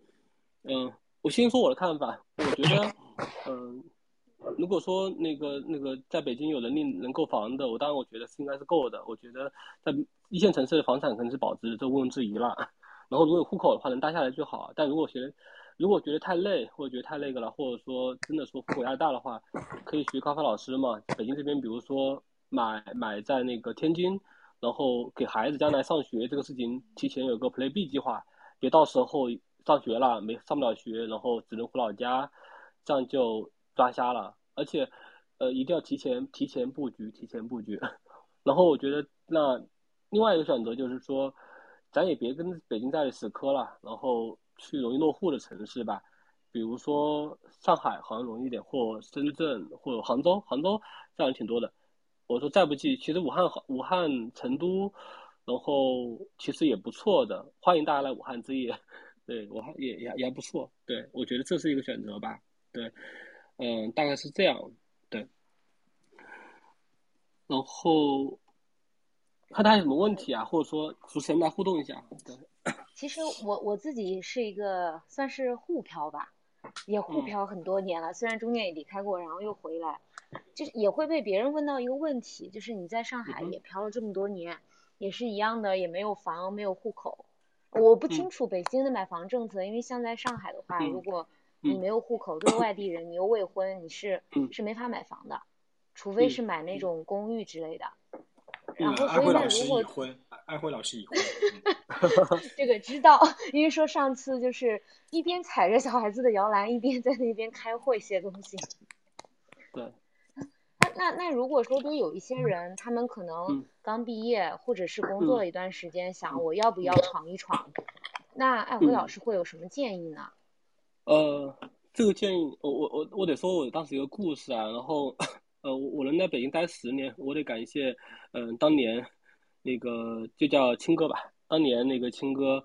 呃，在我在我那年毕业那年实习那年，在后街，就每个学校都有一条那个堕落街后街嘛，然后跟我说要去北京，说都不买张票，就他替我买了票，买了，然后在北京待了十年，然后那这十年我基本上觉得是把。应该是最年轻、最宝贵的时间都献在北京了，最后当然是还是很无情啊，户口没有，房子买不起，还是很苦逼的。然后，但我其实挺不后悔的，因为又又又有点，因为我觉得，呃，大家想个问题啊，就是如果说你真想在这个行业发展，包括在呃互联网的行业或者或者说 IT 行业发展，那北京毫无疑问，绝对是中国这个产业最发达、机会最多、相对公平的 一个地方。对吧？而且，呃，真的就是说，我觉得一线城市很大一个特点就是相对是公平的。你有能力，你你你愿意闯，你你吃的苦，那你你可以拿的更多。但是可能在很多小的地方，大家都知道，应该公务员是最吃香。当然，其实在北京公务员也很吃香啊。然后，包括一些体制内的工作，对吧？我觉得这样的话，对于很多家境一般的同学而言，我觉得，呃，一线城市提供的机会和这个这这个公平性，我觉得还是很友好的。然后。那从自自身的长远发展，你在一线城市里面有三五年、七八年的积累和打拼，你再回到二线城市，比如说回到成都，乃至于说杭州或或者说什么，比如苏州、南京、武汉，你在在购房置业或找工作，肯定是加分的，肯定加分的，而且相对容易一点的。比如说你你拿北京的这个挣的钱去武汉来去置业消费，来去来去买房子、结婚等等。那相对还是会容易的多一点的，尤其是对于很多家境一般的同学而言，真的是这样的。对，如果家里有矿的，就就就就这句话就略过啊。家里有矿的，我觉得在哪都会 happy。对，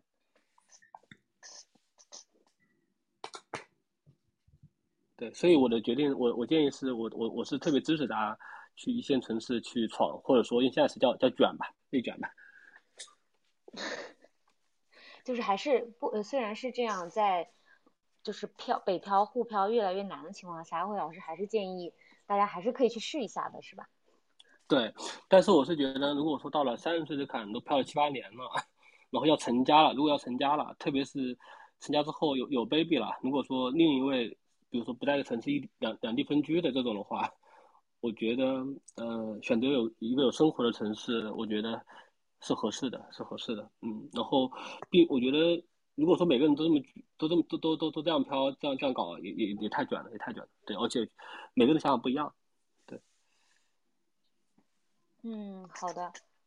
那我们我们今天好像也已经聊了快一个半小时了，嗯，就是大家应该还是想继续聊下去的。换工作是吧？哦，嗯聊一下换工作，呃，行啊，那我们聊一下关于跳槽这个事情呗。呃，跳槽这个事情，呃，我们先我先举个例子啊，然后，呃，那个那个，很多同学在我身边很多朋友在去年包括今年年初，呃，一窝蜂的涌进了互联网教育，然后现在知道就是在四九年加入了国民党，然后然后就是很这么尴尬，所以所以这里面，嗯，我我我坦白说，我这这我九月份八月份九月份也也也面试啊，也面了好的公司机会啊，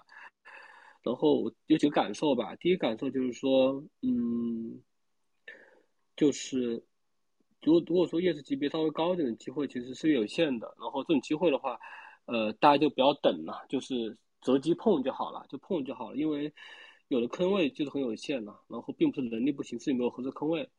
然后第二点就是说，呃，现在对整个对测差公司的要求和能力，嗯，是越来越复合型的，越来越复合型的。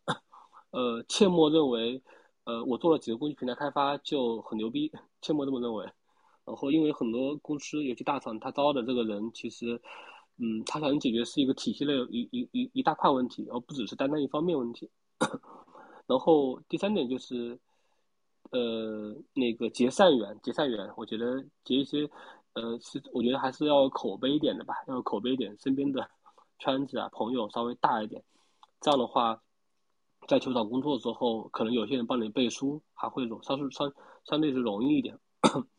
然后第四点就是，呃，不打没有准备的仗。然后坦白说啊，坦白说，我我我我这次出去面试，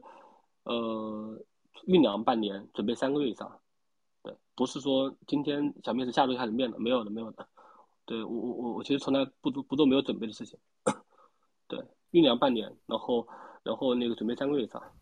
然后即便如此，那在面试的时候，当然还是有一些，是吧？对，然后这是这一个，还有什么呀？然后再一点的话，嗯，我我觉得需需要需要找找准定位，找准定位。有很多同学，呃，这这里面我我并不是那个嗯 diss 或歧视说大龄的程序员的，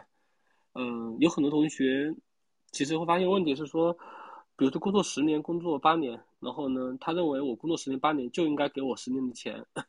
然后我上份工资一个月两万块钱，你必须要给我四万，要 double，我要一口一一口吃撑了。没有哪个公司是冤大头，必须要给那么钱的。然后没有谁是会缺一不可的。然后核心一点是说，在于说，我我觉得是说，呃，他的能力积累和他的年龄是不是成正比例的？坦白说，我当时我在我在离职之后，跟我们公司 CTO 问了一个问题：你怎么看待三十五岁中年危机？然后他是这么说的，他说那那个还是业内还是很资深的一个业内很有单位的人呢，他就是大概意思说。呃，他首先安慰我说：“你不用担心，你看你没问题，能力很好。”哦，但是他说的是说，呃，因为这两年很多年轻人涌进这行业嘛，所以说确实是很卷，而且年轻人很猛。然后未来互联网的这个红利，随人口的原因、价原因在在没有那么多红利，而且在红利在消失嘛。然后包括出海整个国际政策是吧？所以说整个都不好做，包括监包括反垄断。所以势必在未来几年大环境都是这样的，那那我我我觉得我我觉得，那核心点还是说，还是要做有挑战的事情，有成长的事情吧，对。然后我觉得这很重要。然后刚回到刚刚问题说那个那个那个找工作的定位，就是我觉得呃，我之前听到一个业大佬这么说的，就是整个职业生涯中的，我觉得呃前面的八到十年是很很很关键的，然后。刚毕业的时候，就是找条大船当个小兵去历练自己。那比如三到五年，到五年左右的时候，我觉得就看有没有机会让自己能能够能够挑些大梁，承担更大的事情，对吧？然后在技术上有有提升，在能力上有突破，然后认知上有有有有能够有些扩展，对吧？然后跳槽的事情不宜太频繁，跳多了简直跳花了，跳花了之后，很多时候别面试的时候会卡这个。然后再有一点的话，就是呃，就是就是很多时候就是不要只是看到慢慢说人均一百万的这个薪酬，要看看自己到底几几两吧。然后再看看你，就是说，呃，到底这个岗位给你的卖解度，或者说你拿那么钱，你扛不住这个压力等等吧。然后还有一点就是说，即便现在给你的工资，比如说这点大家知道啊，就是创业型公司、小公司，他给的工资就是比大公司给的要高一点的，因为他有不确定风险，他会给你更高更高的溢价来去对冲对冲这个风险。那问题就来了，它它的风险的不确定性更高，你你能否承受住这个压力和这个风险？比如说互联网教育是吧？前两年就是。各种砸钱去挖人，那那，你进来了，那这两年潮潮水退了，又裁员了，这个风险你能能不能承受？包括一些币的等等，还有还有一点就是，就是大家跳不跳槽，如果有好的机会，我我觉得就是大家除了嗯，大家可以面向面向 JD 编程嘛，可以面向阶梯去学习嘛，这个是很有效的。大家看一看市场上的一些好的一些招聘岗位，他们对人都有什么要求？对。他们都是有什么要求，对吧？可不是说我简历里面就会一个 s n o QTP low round，我就觉得我就很牛逼了。然后我再写一个 App P 自动化，我用 Pytest Python 写了一些自动化框架，我觉得我就是车开发很牛，觉得我怎么样？其实现在现在对人现在对车开要求，应该我觉得基本上对初级开发，我觉得没有什么区别，没有什么区别，真的，尤其是一些大厂的。就这样的，而且现在很多公司动不动还要求说你要会一些大数据，你要会一些呃，动不动一些机学习，搞一些什么自动化测试，什么稳定性全链路压测，一台压测全链路，一台稳定性故障演练，然后是吧？一台然后体系化的，反正就是一个是卷，一个是卷，这个东西没有办法，对对，我我觉得是这样的吧，大概我是觉得是在在在面试找工作的时候有这样一些经验。对，嗯嗯，再一个，老师，没有了。那个我们在那个节目即将结束之前，我们再送个福利，我们再连麦一位同学。好。哎，那个队友可以听到吗？哦，可以听到，可以听到。Hello，艾辉老师。Hello，各位主持人。那个之前有看过艾辉老师的那个机器学习实践，然后很有收获。然后今天想问一下，就是说艾辉老师在前东家的时候。呃，就印象最深刻的事情是什么？就做的最有成就的事情是什么？然后是如何达成的？OK，面试官你好，这个问题 开玩笑，这个问题那个那个有面试官问过我，对对对，搞不搞不懂你是面试官呢？对，然后呃，我我坦白说，我觉得，嗯，一句话来概括吧，我觉得，呃，我觉得最有成就感的事情是说，我切入到一个新的业务技术的这个领域，然后从零到一。把这件事情做成了，这个事情就是 AI 大数据测试，然后不论是从人员的培养、质量体系建设，还是一些工程实践，来就最后我们在三年内两本书的书那个创作的输出，业界首发第一本都是第一本，然后这是让我觉得最有成就感的事情，然后就是说的更实在点，就是让我觉得可以拿出去吹牛逼的事情吧。那那怎么达成的呢？怎么达成？呃，其实这个达成不是一蹴而就的啊，是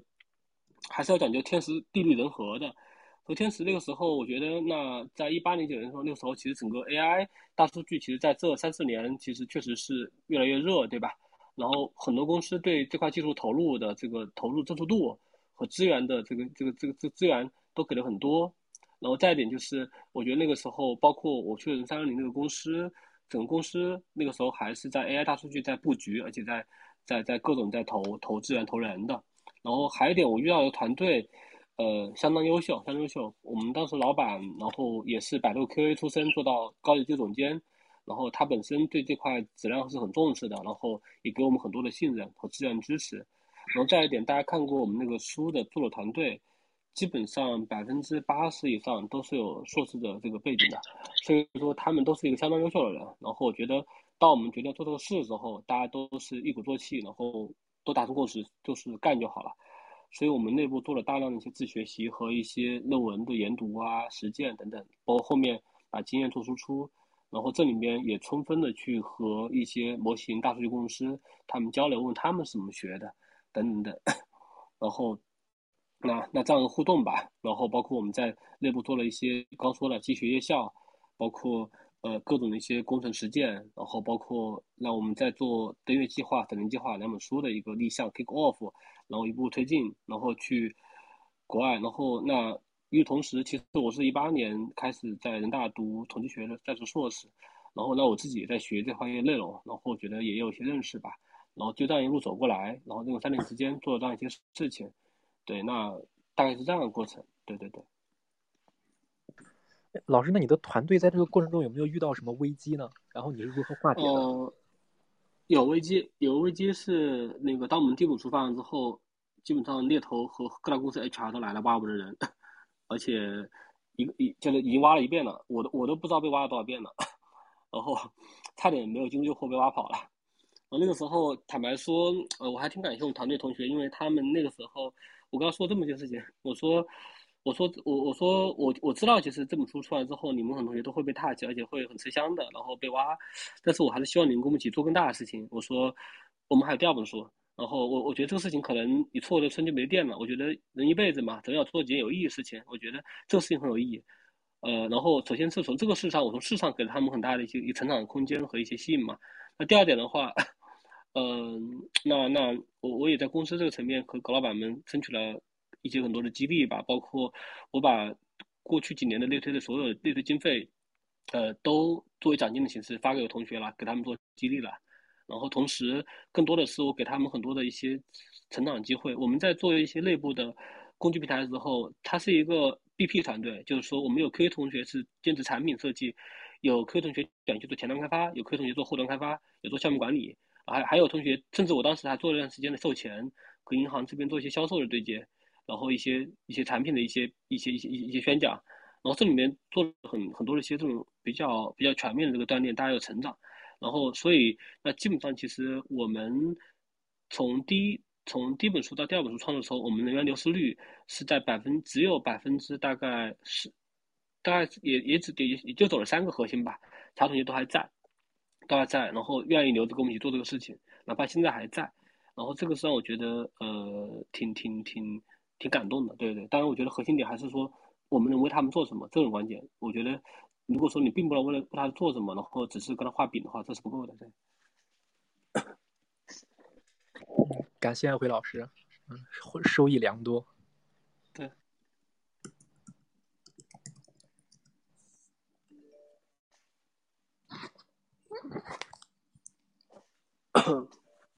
呃，那我们今天差不多已经有一百零六分钟了，那我们现在估计就要结束了。嗯，我们在这再给艾辉老师的书打个广告啊，大家可以到那个京东上面购买。那，呃，十一月十七号的话，在深圳会开 MTS 大会，大家希望大家有机会参加。那我们请丽丽跟恒温给大家，呃，打个招呼吧。呃，然后在这边再也说一下，就是大家也已经跟艾辉老师可能线上。聊聊了两次，唠了两次嗑了。如果想见一下爱辉老师本尊，也记得可以来 Test Home 社区主办的第九届中国互联网测试开发大会深圳站。然后，呃，爱辉老师会在那个大会上进行新书的签售，所以如果去这个大会的话，是一举多得，既能见到我们亲爱的爱辉老师，又能拿到他的签售的书。然后还可以参加大会，与更多的老师还有业内的各位同学进行交流。好的，那我们，哦，高飞老师还在的，我觉得应该让高飞老师再说两句。啊，我还我还说啥？呃，大家参加大会的时候也可以看到高飞总哦。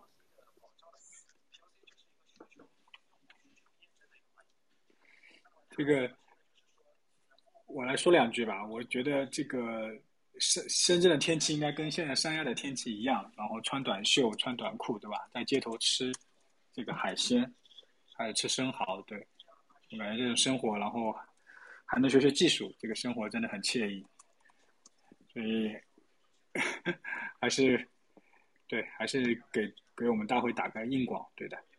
嗯，那恒温现在在三亚，我们都想跟恒温说，记得从三亚回来的时候给我们带礼物哦。淘宝上都有啊。哎，恒温，你怎么跑三亚去了？你是休假了吗？